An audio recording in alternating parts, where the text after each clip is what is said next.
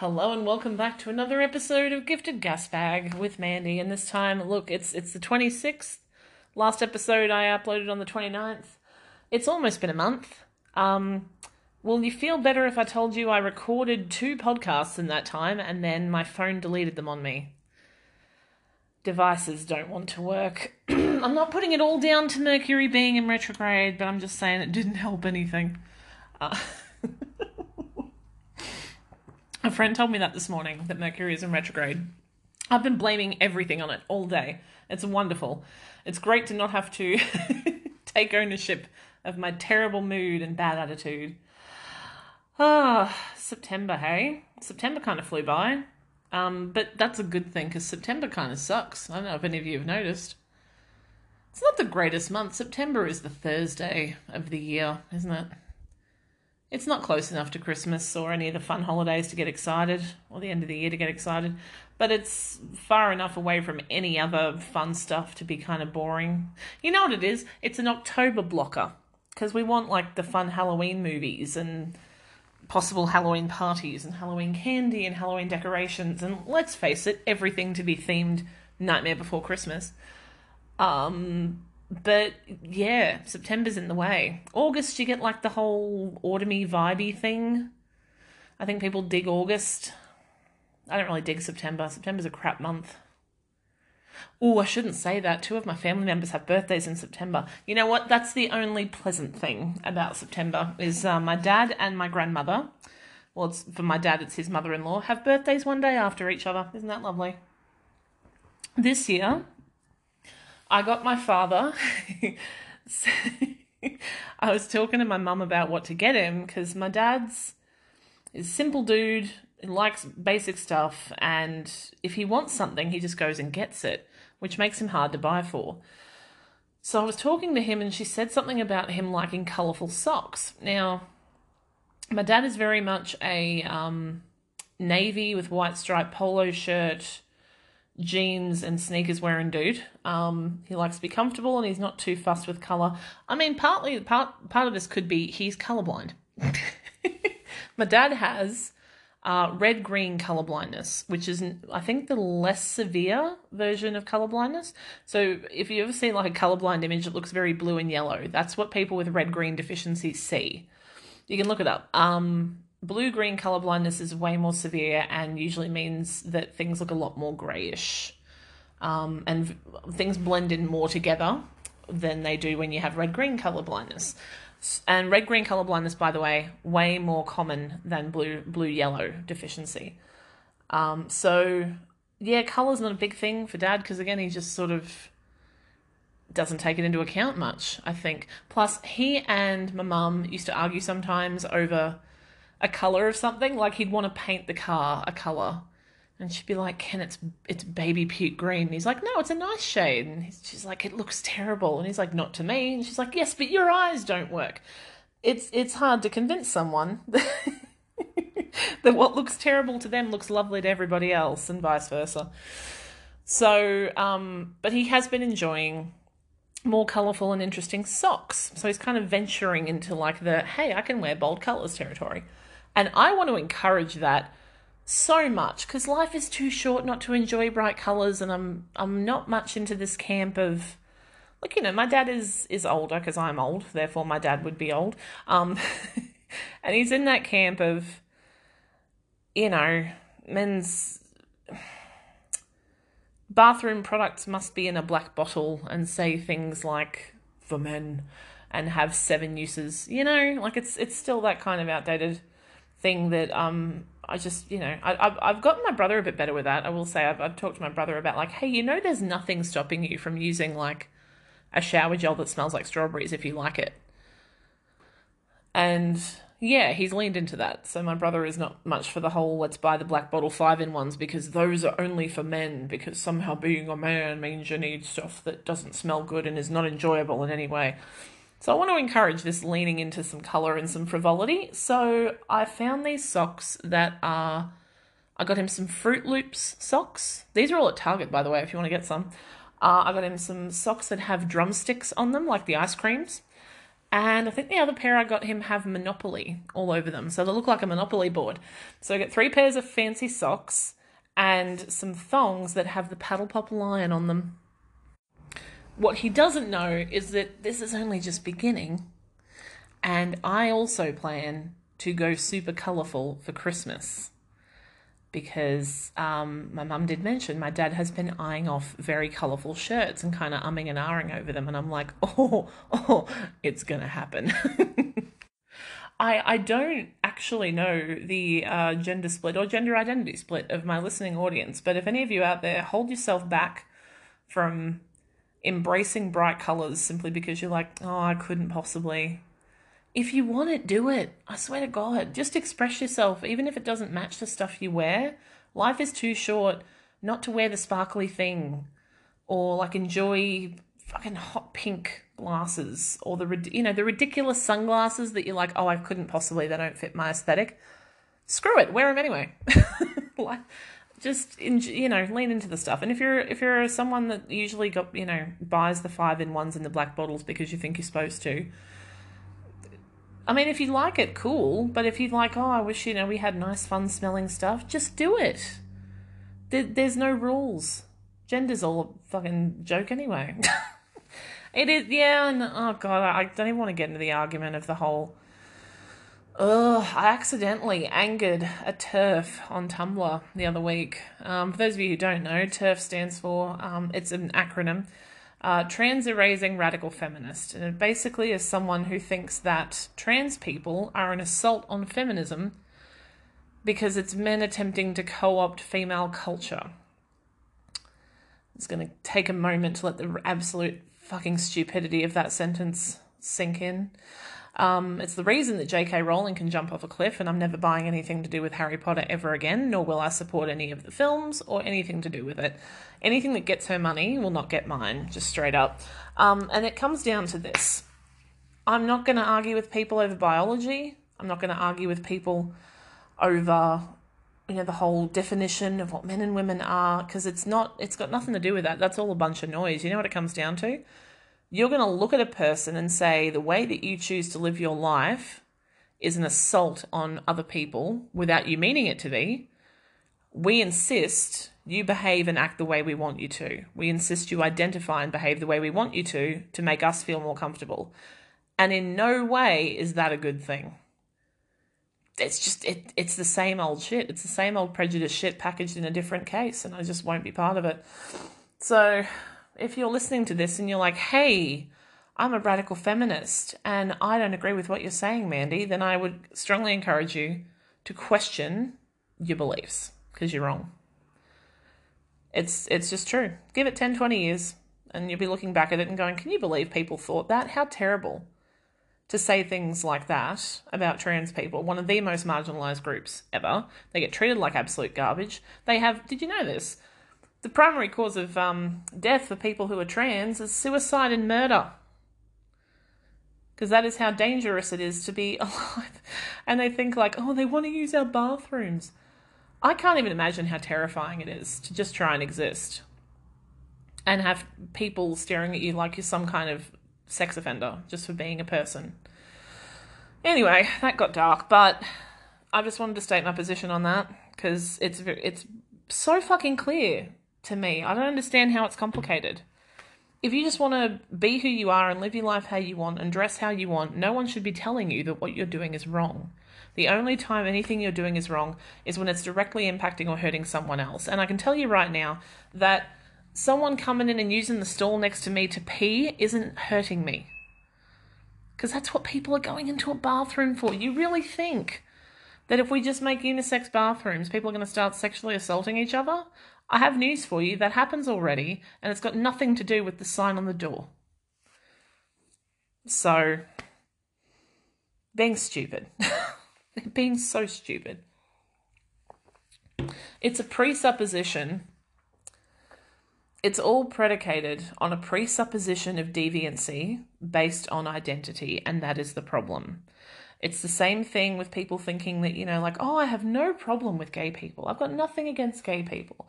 I just don't think they should raise kids. Those sentences like that is where you have to real you kind of challenge the assumption. It's just like, but you do have prejudice, you just don't think you do. Yeah. I had to pause there for a moment. Uh, I got a phone call through. Um, okay, what was I talking about? Yes, people that have prejudice and don't think that they do. A lot of people don't realize their prejudice because it's it's an innate pattern of thinking and you have to challenge it. So you have to say, well, why don't you think that you know, question it. Why don't you think that they should be raising kids? And it's like, well, because kids need a mum and a dad. And it's like, what about single parents?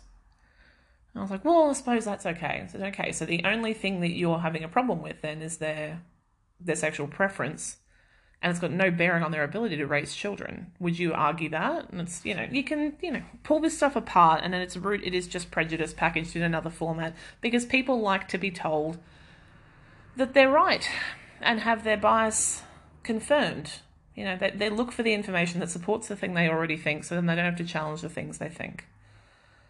Ugh, TERFs. Anyway, I'll switch the topic because it's, um, while I think it's important, I know the reason you come here and listen. Um, I think I know the reason you come here and listen. Most of you are here just to kind of have a calming, chatty voice in the background talking about inane nonsense while you go about your day. So let's get to that, or get off the heavy shit and talk about some silly stuff, shall we? The first silly thing we will get into is how I spent my weekend. my my weekend just gone. Because it's the thing forefront of my mind right now. I went out to my parents for the weekend because my aunt and uncle and their babies, otherwise known as their wiener dogs, oh, their names are Toby and Oates, for those of you who were curious. Um, they were visiting my parents from Victoria, and it's been a long time since I've seen them, so I wanted to visit, see, spend some time with them, catch up.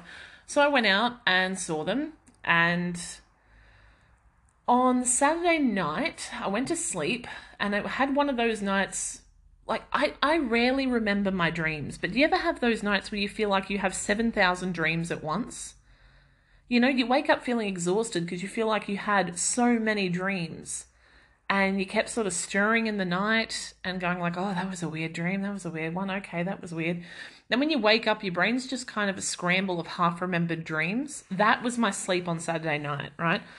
And i woke up and before my brain was even fully awake you know that's when you start having like the half remembered dream thoughts the first thought i had was right i'm going to have to make sure that all my stuff's in my bag because when I have the car accident, it'll be easy to get my stuff out of the car. And then it was, and I'll message my brother just to let him know where I am before I leave, because that way, if I need a lift after I crash the car, then he can. And then, like, my, my cognizant brain clicked in, and I'm like, wait a second, hang on. Am I. Why do I think I'm going to have a car accident? And then I kind of in my brain put it down to, oh, okay, I must have had a dream that I had a car accident. I couldn't remember one, but I it was it, like a half remembered memory of a thing that I had to do later that day. Not I was thinking of it not in a scary way, just as like a thing that was coming up, like a doctor's appointment. Like, oh yeah, um, when I when I have the car accident, I'll I can't explain this. I wasn't scared of it. I was convinced I would be fine, but my car would be taken out of commission.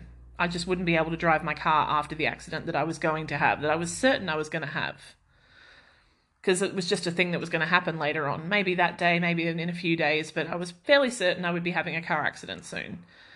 And it was weird in how it, I didn't think it was weird. Because I still had that. You know that thing like weird shit happens in dreams, and you're just like, yeah, of course. Why wouldn't this? Of course, this is happening because this makes total sense. But it really doesn't and I couldn't shake that. And I was just thinking, like, God, I must be really tired. My brain won't sort of switch out of this way of thinking. Anyway, I did think to myself, I'll just be, not that I'm not a careful driver, but I'll just be extra careful today. I'll stay away from other cars because all I've got to do is mostly straight line highway driving. It's not hard to drive from my parents back to my place. And I thought, what I will do, because Sunday afternoon can get pretty busy on the roads, people heading back and forth, you know, to get ready for the work week. I'll just make sure I'm off the road around peak time. I won't be on the roads at like, say, 4.30, 5 o'clock onwards, because that's when it gets busy. And I decided I would leave a bit earlier, um, about 2 or 3 o'clock, should be off the road, should be really nice and quiet, not too many trucks or anything like that. So I said hooray to the family, gave everyone a hug, got my stuff in the car, and I'm driving and I'm thinking, I'll just take it easy. Like if I'm not if I'm being careful, I'm not going to get into an accident. Um, about 20 minutes into my drive, there was a car in front of me, and there was this older woman driving it, who I found out after because she like yeah went around to go past me. But yeah she um she was doing anywhere between 70 and 110 and would hit the accelerator and speed right up and I'd come up to like just sit on the 100 behind her. And then she'd go even faster and then she'd slam her brake on in the middle of the road and drop, drop the car back to 60 70 k's and I would have to slam the brake on to stay away from her. I was leaving a good amount of distance, but I still had to hit the brake. And at this point, I'm like, she is dangerous. Now, it occurred to me that when she got down to like 60 or 70, I'm like, I should just overtake her because she's dangerous. But I had that thought of like, what if she speeds up? What if I get stuck? What if she hits me? She's also weaving all over the place, like staying in her lane, but almost going off the road and then like overlapping the middle line. I was like, is she.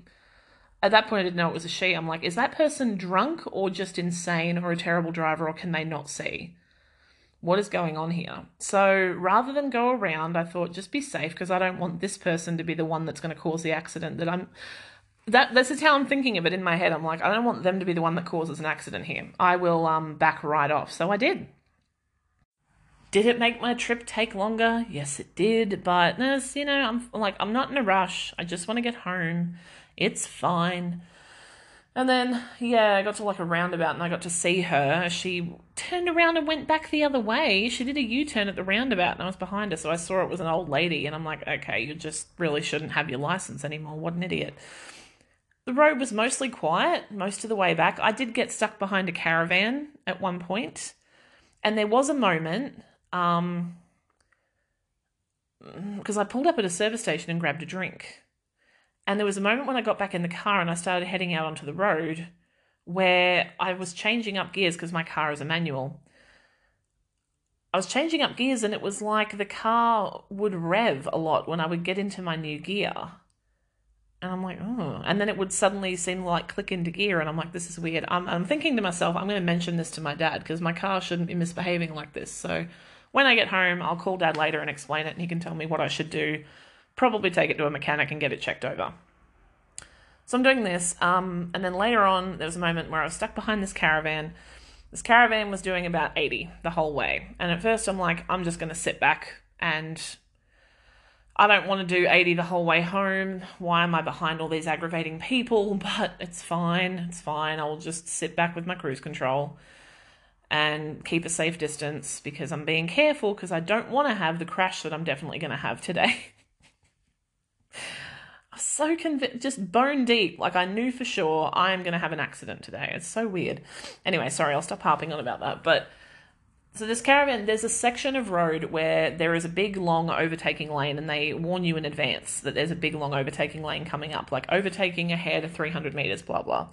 And in my head, I'm like, look, I'm not even going around. It's not dangerous. It's an overtaking lane. I can definitely go around this caravan safely. Because if I just come up to 100, at their current speed, I'll go round them in the distance that I've got. So I start to go around. I go to the uh, to the center, you know, overtaking lane. I'm going around it, and this caravan speeds up to match me. And I realize um, they uh, either can't see me or don't care that I'm next to them, and I end up having to slam the brakes on to let them come back over because the guy or girl or whoever it was, the person driving uh, had forgotten how long they were with the caravan on the back and had not allowed enough room to come back over and the caravan was going to come on top of me so i've slammed the brakes on to, to let them go around. As i've done that i've had to change down gear and as i did it because I've, I've come down to nearly 60 because he not only came over on top of me but then slammed the brakes on as soon as he did so i've backed right the fuck off um, as i've done that and come like changed down gears my car started revving like crazy I'm like, what's going on here? Like, it, anytime I hit the accelerator, the car started revving like mad. And I'm driving along and I'm like trying to get back up to speed again. I'm changing up like fourth gear, fifth gear. Fourth gear, about 60. Fifth gear, around 80. Um, and sixth gear should be where I sit comfortably on 100, right? I'm trying to get up into fifth gear, but the car will not speed up. It like won't sit above 70, and the car's going like revving really high, but it won't change up gear. And I'm sort of like dropping back speed, caravan goes off ahead, whatever. Um, I realize I start to smell smoke. I'm like, oh, oh, that smells bad. That smells like, I don't know, burnt rubber, burnt something and the car is still revving like shit. I'm trying to change down, and anytime I hit the accelerator, it's just getting slower and slower, but it's revving like crazy. And I just go, I need to pull over, and I hit my hazards. And um, I hit my hazard lights because there's cars coming up behind me at full speed, and I need them to know I'm not driving fast, and there's a reason for that. And then I had to look for a place to safely pull over, which means that I led a conga line of cars along a big stretch of road.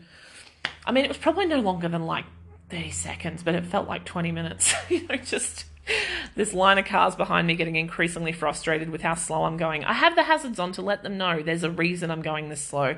And I'm sure if they had their fans on in their cars, they could have smelt the stink that was coming out of my car. It still stinks. If I go out to my car right now, it stinks like, ugh, it's nasty. Um, found uh, the only point I could pull over because the rest of the road was just like ditch uh, I couldn't put, safely pull off without putting it in a really deep ditch. So I pulled off on someone's driveway and just had to hope that they didn't want to leave anytime soon. So I did that. And I called my dad and I said, because my dad is the repository of all mechanical knowledge. I called my dad and I said, Hey, dad, this is what's happening. And I explained what was happening. I explained the smell. And he went, Ah, I think you've done your clutch. Do me a favor, put the car in neutral and I put my foot down on the clutch to put the car in neutral because it was turned off with the hazard still going. Yeah, I turned the, put the key in, turn the car on, put my foot on the clutch, and it goes straight to the floor with no resistance and it stays there. And that's when dad says, You've done your clutch, your car is going nowhere, you need to call a tow truck. So that is what I did. Um, I called a tow truck, got the tow guy out there, got my car on, um, had a nice conversation with the tow man. Thought to myself, partway through this lovely conversation with the tow man, who it turns out went to the same high school as me, and we know some of the same people. Um, had had this idle thought. I'm like, is is is tow is tow truck man flirting with me, or am I? Look, guys, you need to know this, right? This is this is taken a whole different veer off, but I'll I'll get back to my original thing here.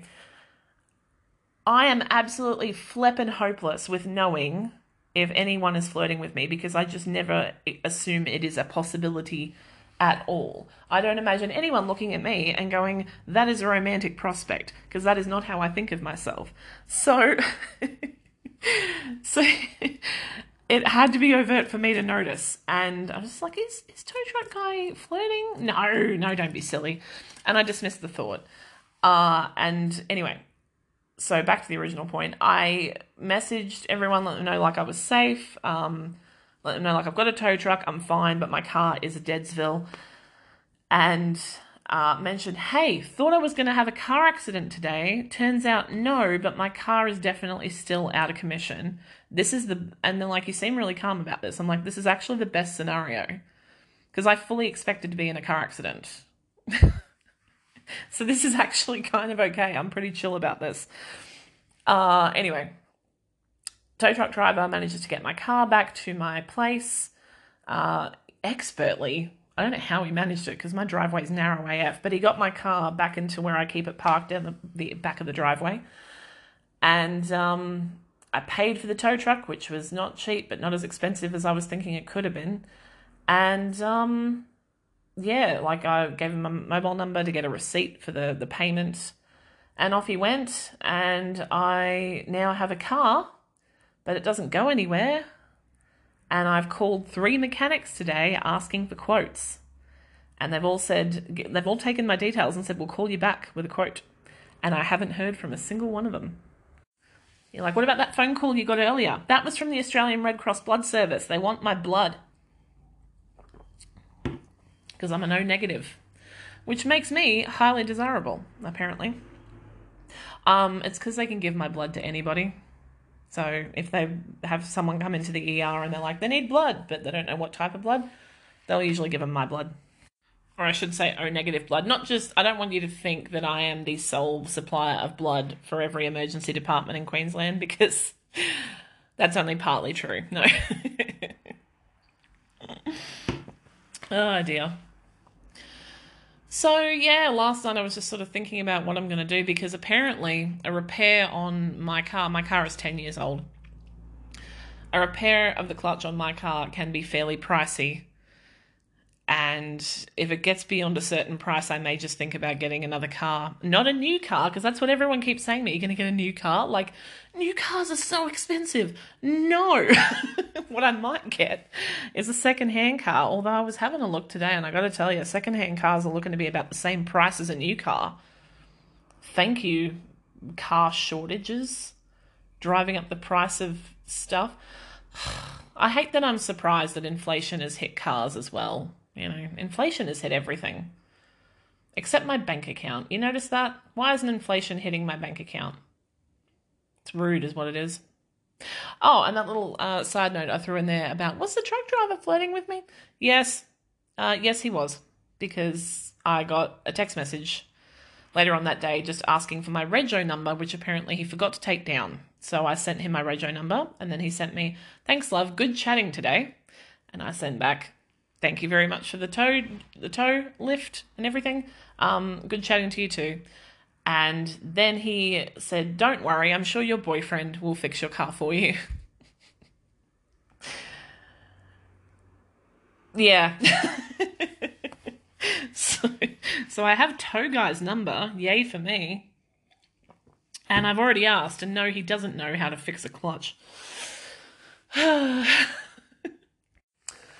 Oh, goodness. What else have I been up to otherwise? Well, I had two weeks off work right after that uh, jury duty that I didn't need to do anything with. Um, I had taken two weeks off work and then I forgot that I took two weeks off work until a coworker messaged me and said, Hey, you excited about tomorrow? And I'm like, What, Friday? Yeah, I love me a good Friday. means the weekend's around the corner. And she said, No, for your leave. And I went, oh, because yeah, I forgot. So if you're wondering, didn't Mandy, did you plan a holiday? Like, no, I didn't. I didn't even know that I had time off. so I didn't plan anything. I still had a good amount of time off though, because sometimes it really is just fun to live like you don't have to work for a living. You know, wake up whenever you want, go go to a cafe at like 10 a.m. and have a really nice eggs benny and a chai latte, and then go sit in the park with a book and, and do some Pokemon hunting because you're suddenly playing Pokemon Go again for some fucking reason. Um, and then go to the shops and wander around just because you've got the time and you can. And it's in the middle of the day, so no one else is out at the shops. It's like nice and quiet. And yeah, have it like drive around town while the sun's out and play nice, you know, play music you like, open the house wide open, like throw the house wide open, get all the sun and the nice, because we're finally getting some decent days, you know. Um, throw the windows open, do some dusting and cleaning and decluttering and make your space feel nice. I don't know. I think basically, if you ask what I got done with most of my leave, I'd say spring cleaning and decluttering, which I did. Um, with the help of a friend actually i not that they came and helped me but they gave me a great tip for decluttering and now it's like my decluttering strategy forever. Um, she said that because i'm like i'm probably add af that's a whole other issue but i get easily distracted and tasks can be like too overwhelming. So if i think about decluttering my kitchen i just sort of sit back and stare at it because i don't know where to start. Where do you start? What do you do? And she said well do something that takes the choice out of your hands which is where i came up with the idea of rolling a dice des- designating different areas in my house a number and rolling a dice, and the dice determined where I started. So when I was like, okay, today I want to declutter something, I wrote down uh, bedroom, office, lounge room, dining room, laundry, bathroom. You get the idea. And everything got a number next to it. And I rolled, and number six was the first roll, and that was bedroom. So I did my bedroom that day. But then the other part of the strategy, it was to do it in segments. Because I don't know about you, but when I start cleaning or doing anything, I'll just like go, okay, um, I'll pick up this thing that's on the floor and I'll put it somewhere. Ooh, and then I've seen this and that should go over here. Now, should I get cleaning supplies? Do I clean or declutter? Do I do this? Do I do that? And you end up just kind of walking back and forth, achieving nothing, you know, moving things from one place to another, but nothing gets done. So, my friend suggested what you do is you pick a section. So, like, do it one shelf at a time, or one drawer at a time, or one zone at a time. And what you do is you just start with, I don't know, in I just went left to right. Honestly, I picked like shelves and went left to right, uh, top to bottom, left to right, and worked that way. And I would do one shelf at a time, and let's take everything out, make three piles, keep, throw, donate, put everything in the piles, and then everything you're going to throw away goes in a garbage bag. Everything you're going to donate goes in your donate bags, and then everything you're going to keep gets neatly folded and put back after you've wiped out the shelf. And that strategy, I got my entire bedroom decluttered, but all of the wardrobe and all the storage in the wardrobe decluttered as well. It was great. I didn't, I've done half my kitchen because I still haven't done some of the, the cupboards. I've, I've ran out of declutter time for the kitchen. My office is done, my lounge room is done, and my dining room is done, and my laundry's done. So, oh, and the bathroom. So I've done the okay. The only areas I've got left are some of the kitchen cupboards, and there's a hallway cupboard in the laundry that I haven't done yet. Oh, and some of the storage cupboards in the office. I still need to do. But as a decluttering strategy, it's really solid. I highly recommend it. I also employed this strategy uh, this weekend, just gone, when out visiting my parents because my gran wanted her pantry decluttered. And I was like, we're going to do the same strategy, one shelf at a time. Everything comes off the shelf, the shelf gets wiped out and cleaned, and then we have three piles keep, donate, throw.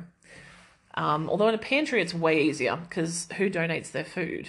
Um, not my gran because she loves canned goods, so everything canned, most of the canned stuff, went back in the pantry. so it wasn't like a donate situation. Um, although I scored some flaky sea salt that I had brought her that she never used, and I think my parents scored an extra roll of alfoil and some olive oil because she just kept buying them over and over again. You know, when you think you've got something and then you think you don't have it, so you buy it and then you realize you've got it, but then you buy it again. Yeah, a bit of that. So that's fun. Um, what else have I been up to? Oh god, I got so much television watched. Like you guys know, I love my TV. I love my stories. I'm going to be one of those old people in a nursing home saying, "Everyone, shut up! It's time for my stories." Ah, I look forward to that. Is that sad? I don't care. So, what have I gotten watched? Oh, I started watching the Dahmer series, the series about Jeffrey Dahmer on Netflix. That's that um, Evan Peters led dr- dramatic series about Jeffrey Dahmer. Look, Jeffrey Dahmer, I will admit, is one of those cases. I think a lot of people are fascinated with Ted Bundy, but Jeffrey Dahmer always fascinated me in like this creepy, like he scares the crap out of me. And it's not because like, because Ted Bundy was all smiles and charismatic, and they talk about how friendly and likable he was. Jeffrey Dahmer was not that at all. Like, he came off as a creep to a lot of people. And everyone knew there was something wrong with him, and there was something weird about him, and he didn't do a whole lot to cover up what he was doing. Like, he could have made so much more effort to get away with the things that he did, but it was like he didn't need to. He just kept getting away with it because he was a rich white man. Well, not rich even, but just straight white man. Get away with fucking everything those days, you know? Because homophobia and racism exist. And if you target people in those margins, cops don't give a shit. It's mm, it's crazy. Um, and it, this idea that everyone knew what a freak he was, and how messed up he was, and just nothing happened and he got away with so much. You can't even imagine that happening today. Speaking of that, the amount of serial killers in the 70s and 80s, like operating in America, have you heard the lead based paint theory? Or the lead in the water theory? Because there's this whole thing about how there were so many serial killers operating in the 70s in the United States. And I mean, around around the world as well, but like there was a serious concentration in the states, and they talk about the theories about what could be causing this because it's that whole. What was it? I was talking to a, a doctor, a GP. Oh, I you think I'm good at having derailed conversations? I am fantastic at derailing other people with brains like mine, and I love when I meet someone like me because I can just ask them one question and I watch their eyes light up And then we are off for 45 minutes while they're telling me everything about their special interest. I just, oh, I love it when you find someone with a brain like that. One day it happened to me and I was sitting in a doctor's office and I was there for something so boring. I think it was tonsillitis. Yeah, this was years ago. This was when I was in university. I was getting tonsillitis all the time because stress and just terrible living. And I was in with this doctor and he had a book on his shelf. He was one of these doctors that had a heap of books and a heap of like certificates around. And I saw a book about epidemiology. And I said to him, um, just in passing, I'm like, epidemiology, is that like what epidemics, like diseases? And that was it. I just saw his eyes light up and he was like, Well, no, because my he said my master's thesis was actually about um, he said this this topic in particular because it's one of my specialties. And he's like, epidemiology is about the difference between correlation versus causation. And I was like, ooh, okay, explain this to me. And I think we ran over the fucking appointment, just just him explaining all of it. And he talked to me about how what was it? I'm trying to remember. I love this conversation, so it's one of these ones I've got committed to memory. Uh, oh, he said to me, if I tell you that men who wear ties to work are statistically far more likely to die of heart attacks. What do you extrapolate from that? And I said, um, like it sounds true, it sounds accurate. And he's like, right, would you extrapolate that ties are causing heart attacks? And I'm like, no, because um, it's not the fact. Like they they correlate. Those two things correlate. Men wearing ties and men dying of heart attacks does is a, is a corollary bit of information, but it's not the cause because all what it is is that men who wear ties to work are likely to have high stress jobs where they work long hours and they don't eat properly or look after themselves and they're in stressful situations and they're not highly active because they'd be exhausted from their office jobs and that leads to lifestyles that promote heart disease. And he's like, bang on. That's exactly it. And he's like, you can have information that's corollary but isn't pointed at the causation. Or it's that, you know what it is? It's it's another way of saying kind of, well no, maybe not. It's just reminded me of that that bit of Latin from the West Wing. Um what is it? Ergo was it no, before therefore the cause of. Post hoc ergo propter hoc? Yeah. It happened after this thing happened, therefore the first thing caused the second thing. It's a logical fallacy. If you assume that what is it, they say? Like after after one historical event, people stopped eating corn. And they're like, oh, it's because of this historical event. It's like, well, not necessarily. It could have just been a bad crop that year, you know? So it's the whole one doesn't necessarily cause the other. Um, and that's kind of what it came back to with um, the serial killers in the states because there's there's a few theories about why this was a thing. Is it that there was like lead in the paint? They talked about like a lot of people in America suffered lead poisoning because they didn't realize what a danger it was. And there's the theory that like lead poisoning caused psychosis and mental issues in a lot of people, and that could have led to serial killers. Um, then there's also so I also uh, have listened to My Favorite Murder, one of my favorite podcasts, and they'll always tell the story or the backstory of these serial killers and there's always like little things that they have in common quite often an, a head injury um, also common is that the father was either abusive or non-existent in their lives and they had a lot of daddy issues basically and then or a very overbearing or mean or abusive mother so, like abusive parents in general can cause the issue. Another one is that the fathers were quite often ex military. And because of that time, these are like fathers who had been involved in the war in some way, you know, like were soldiers when they were younger and now had kids. And those kids had grown up and become serial killers.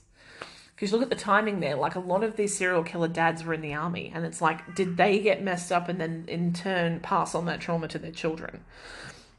So there's lots of interesting ideas out there around the prevalence of serial killers in the 70s.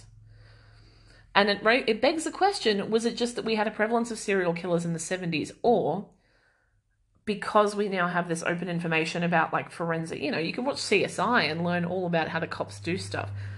Is it that we don't have as many serial killers today, or are they getting away with it? You know, like I, I would suspect not, because it would be hard to, I was about to say it would be hard to make a lot of people disappear like they used to back then without people noticing, but that's not true. You can because they just have to target the right people. And I think we we know um, that if you target people from low socioeconomic backgrounds, people that are in marginalized communities, people of races that are marginalized, people who others wouldn't necessarily miss or notice going missing, or who live supposedly high risk lifestyles. It's the thing of that. That's what Jeffrey Dahmer did. He targeted a lot of black men. He targeted a lot of gay men um, a lot of those ones that get away with it for a long time are because they target people that they don't think anyone's going to miss. You can look at like the ones that target um, sex workers. They go for years without getting caught. Um, and same with like trafficking people. They just target people that they know. Uh, target people. What is it? Uh, illegal immigrants or sorry, undocumented immigrants get targeted because they know that quite often they can't seek the help of the police without getting into trouble. It's just, yeah, they learn how to game the system.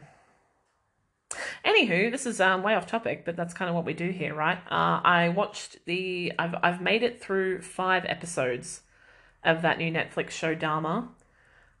I'm pretty good with stuff that is, you know, uh, vomit inducing or squeamish. And I will say, if you are even slightly squeamish, I had to pause the show a couple of times because I actually got sick to my stomach and that is unheard of for me. So, oh god, yeah. And the, the, I know the details. I know the details of what Jeffrey Dahmer did, but it's it's the it's the way it's filmed.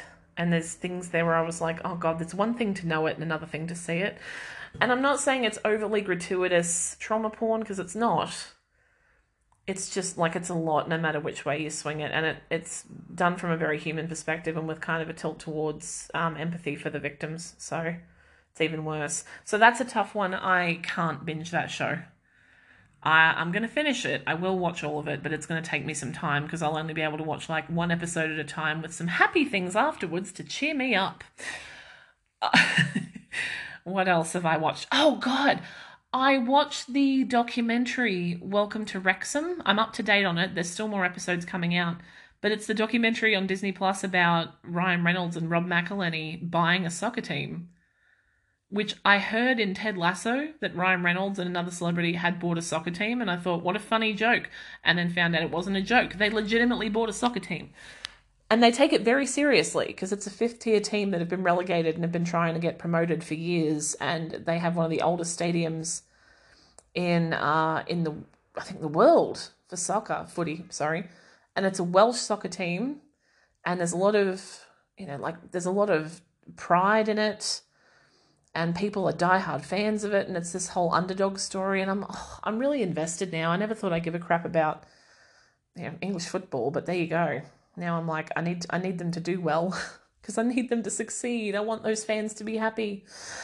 Uh, team sports, man. Team sports just whips up that human empathy thing. Like, you ever see those clips on YouTube where they'll be like, crowd cheers as team wins a breaking losing streak of like 30 years? And I'll like watch those clips and cry because just I'm so happy for them. it's almost as bad as the veterans coming home clips. I can't, I, I will just become a sobbing mess. I can't help it. Or crowds singing together. I will, no, I can't. That's, I'm, I'm, again, I'm not much of a crier, but that will do it every time. Crowd, like crowds singing is something so pure and human and beautiful in it and it just makes me want to cry every time. That video of the crowd at the dr- waiting at the green day concert for the band to come on stage and they're singing along to bohemian rhapsody i can't make it through that video because i get like chills so intense that i start crying. And it's not that i'm sad i'm just it's it's too much. It's like sensory overload. I am too excited and too happy and i start crying because i'm just way too happy. Uh that's isn't that such a lovely thing by the way? I remember being younger and thinking who the hell would cry because they're happy? Oh, that's a sad thought. I just I couldn't imagine being so happy that you'd cry because you were overwhelmed with joy. And then as you get older, there's more things, I suppose maybe this is just my experience, but I've I've found more things to be joyful about. And now sometimes I'll just get so happy. If friends get good news, I'll like want to cry because I'm so happy for them. Isn't that silly? No, sorry. Uh, just sorry, having a moment where I'm like, don't diminish your emotions. It's a good thing. So I'm leaning into it. Yes, it is a good thing. what else? Um, oh god. Uh, if you know what the YouTube series Don't Hug Me, I'm Scared is, there's a TV show. Uh, oh, but bad news, it's only available in the UK. You need a UK address to watch it, unless you're a pirate. And if um, if my obsession with our flag means death has has taught you nothing, it's that I am nothing if not a pirate. Make it available, give me a way to pay for it, or I will find a way to watch it. That is my message to all streaming services and content makers. If I want to watch it, I'm going to do it, but I would rather do it in a way that lets me support the creators. And if you won't allow me to do that, I will simply watch it anyway because I am an impatient mofo and I want to watch the things I want to watch, and you will not stop me. Aside from that, I don't think I watch much else. I've been contemplating whether or not to go and see that Don't Worry Darling movie. Here's the thing that bugs me I wanted to go see it because I like Florence Pugh as an actress and I like Nick Kroll, and I liked Olivia Wilde's last movie, um, Booksmart. Love that movie. And I was like, yeah, I'll go see this. And now all the PR crap around it with the whole, ooh, you, you know, some of it's drummed up and fake, right? It's very obviously drawing as much PR as they can because there's no such thing as bad press. As long as people know that your movie exists, they've done a good job. So even if it's bad press because they're giving terrible sound bites in the interviews or there's rumors of feuds between the cast. Like, ugh. I hate it, but it's effective. That's that's the whole point. It's all staged. A lot of it is staged. And it's intended to get you talking about it and it's done its job, right? But that makes me not want to give them my money. I'm like, I don't want to reinforce that behavior. So, you know, eh, yeah, I, I don't want to co-sign onto that that whole yeah if you want to sell a movie just make a heap of drama about it and pretend that it's all serious and shit. Blech. mm, yeah maybe I'll wait. I might wait until it's on streaming. I was gonna go see it but I might wait. It's the only message you can send isn't it? Sometimes like with things like that I'm like no like I was gonna but because these days I feel like the only message you can ever send is where you spend your money what you spend your money on sends a message because it's the only thing they care about. They don't care if you like their movie or not, as long as you paid for the ticket, they've won, you know? I could go see the movie, say it was trash, go on to, I mean, I don't do reviews, but I could go online and say it's a trash movie, one star, and it doesn't matter. The second I've engaged with it, that they got my money that uh, what I do after that doesn't fucking matter. As many people like I loved Thor: Love and Thunder, but as many people trashed that movie and just went like, it was not serious enough, and comic book nerds crying in the aisles and stuff. It doesn't matter. Like ultimately, I wasn't worried about it because it's still one of the higher grossing Marvel movies ever. It still made a ton of money because people still went to see it, and that's the point. It's not critical acclaim helps um, having people like it, word of mouth sometimes helps with a lower budget movie. But if they've got enough money uh, and you everyone's aware of it no matter what, it doesn't matter how it turns out because they've already won. And it kind of works in Thor Love and Thunder's favor, even though like I'm sorry, if you saw Thor Love and Thunder and you were like, oh, I'm disappointed, it must be such a sad place in your brain because it really is just a happy, joyful movie and it's fun and it's silly and heartfelt and sweet with some nice emotional human moments. I just don't get people that can't enjoy that or can't get into it. But, you know, to each his own, I suppose. Some I think expectations matters a lot. I try to go into movies with no expectation because they can really screw you over. That's why if a trailer is done really well for a movie and the movie doesn't match up to the trailer, that movie's boned from the off, you know? And then sometimes you see like the trailer and be like, that's going to suck. And then years later you watch it and go, why didn't I watch this? And it's like, because the trailer was terrible and you were convinced it was going to be crap. Isn't it amazing? That's why I don't like to hype up movies for people too much. I'm like, look, I enjoyed it. I won't hype it up for you too much. I want you to form your own opinions because if you tell them it's amazing, they're going to go in expecting amazing and it's going to have to do even more than that to even meet the bar, you know? That's another thing I've learned as well. If I'm recommending someone anything, if it's a TV show, if it's a movie or music, well, basically, I don't try and recommend it to them. I don't say, I think you will like this. I think you should watch it because you're going to like it. Because, no, what I can do though is I will tell people if I like something and why I like it. And if they think like, "Oh, hey, I like those things too," then they can choose to go and watch it themselves, but it's not because I've told them they must. It's because they're interested in it. You know? I think that's the way to do it. Got to let people make their own decisions. You can't just say to someone, "You have to, you'll like it." Like, no. No. Because as much as you might know someone or have an idea of the sort of things they're going to like or have some overlapping taste, you can never predict how someone's going to react to anything because they're a complex human being. You know? I'm saying you know a lot for someone who's not talking to anybody. Oh my god, it absolutely tickles me. My friends and family have told me, um, this is multiple people have told me that when they listen to my podcast, because some of you do, hi, if you're still listening, uh, that they forget that this is a podcast and they talk back to me. So maybe me saying, you know, is just me trolling and waiting for you to respond back to me. when I can't hear a word you're saying. Ah, oh, goodness. It's getting dark. What time is it? It is now three minutes to six. I have to place a Woolworths order because I told myself this afternoon uh, when I finish work, I'll probably record a podcast, go grocery shopping, but I can't go grocery shopping Mandy. Why? Because my car doesn't go. And the reality of that has only started to sink in in the last few hours. I can't go anywhere. Oh, and here's what's even better the fuel prices just jumped 50 cents a litre. So if I wanted to get an Uber, oh my god, it would be expensive.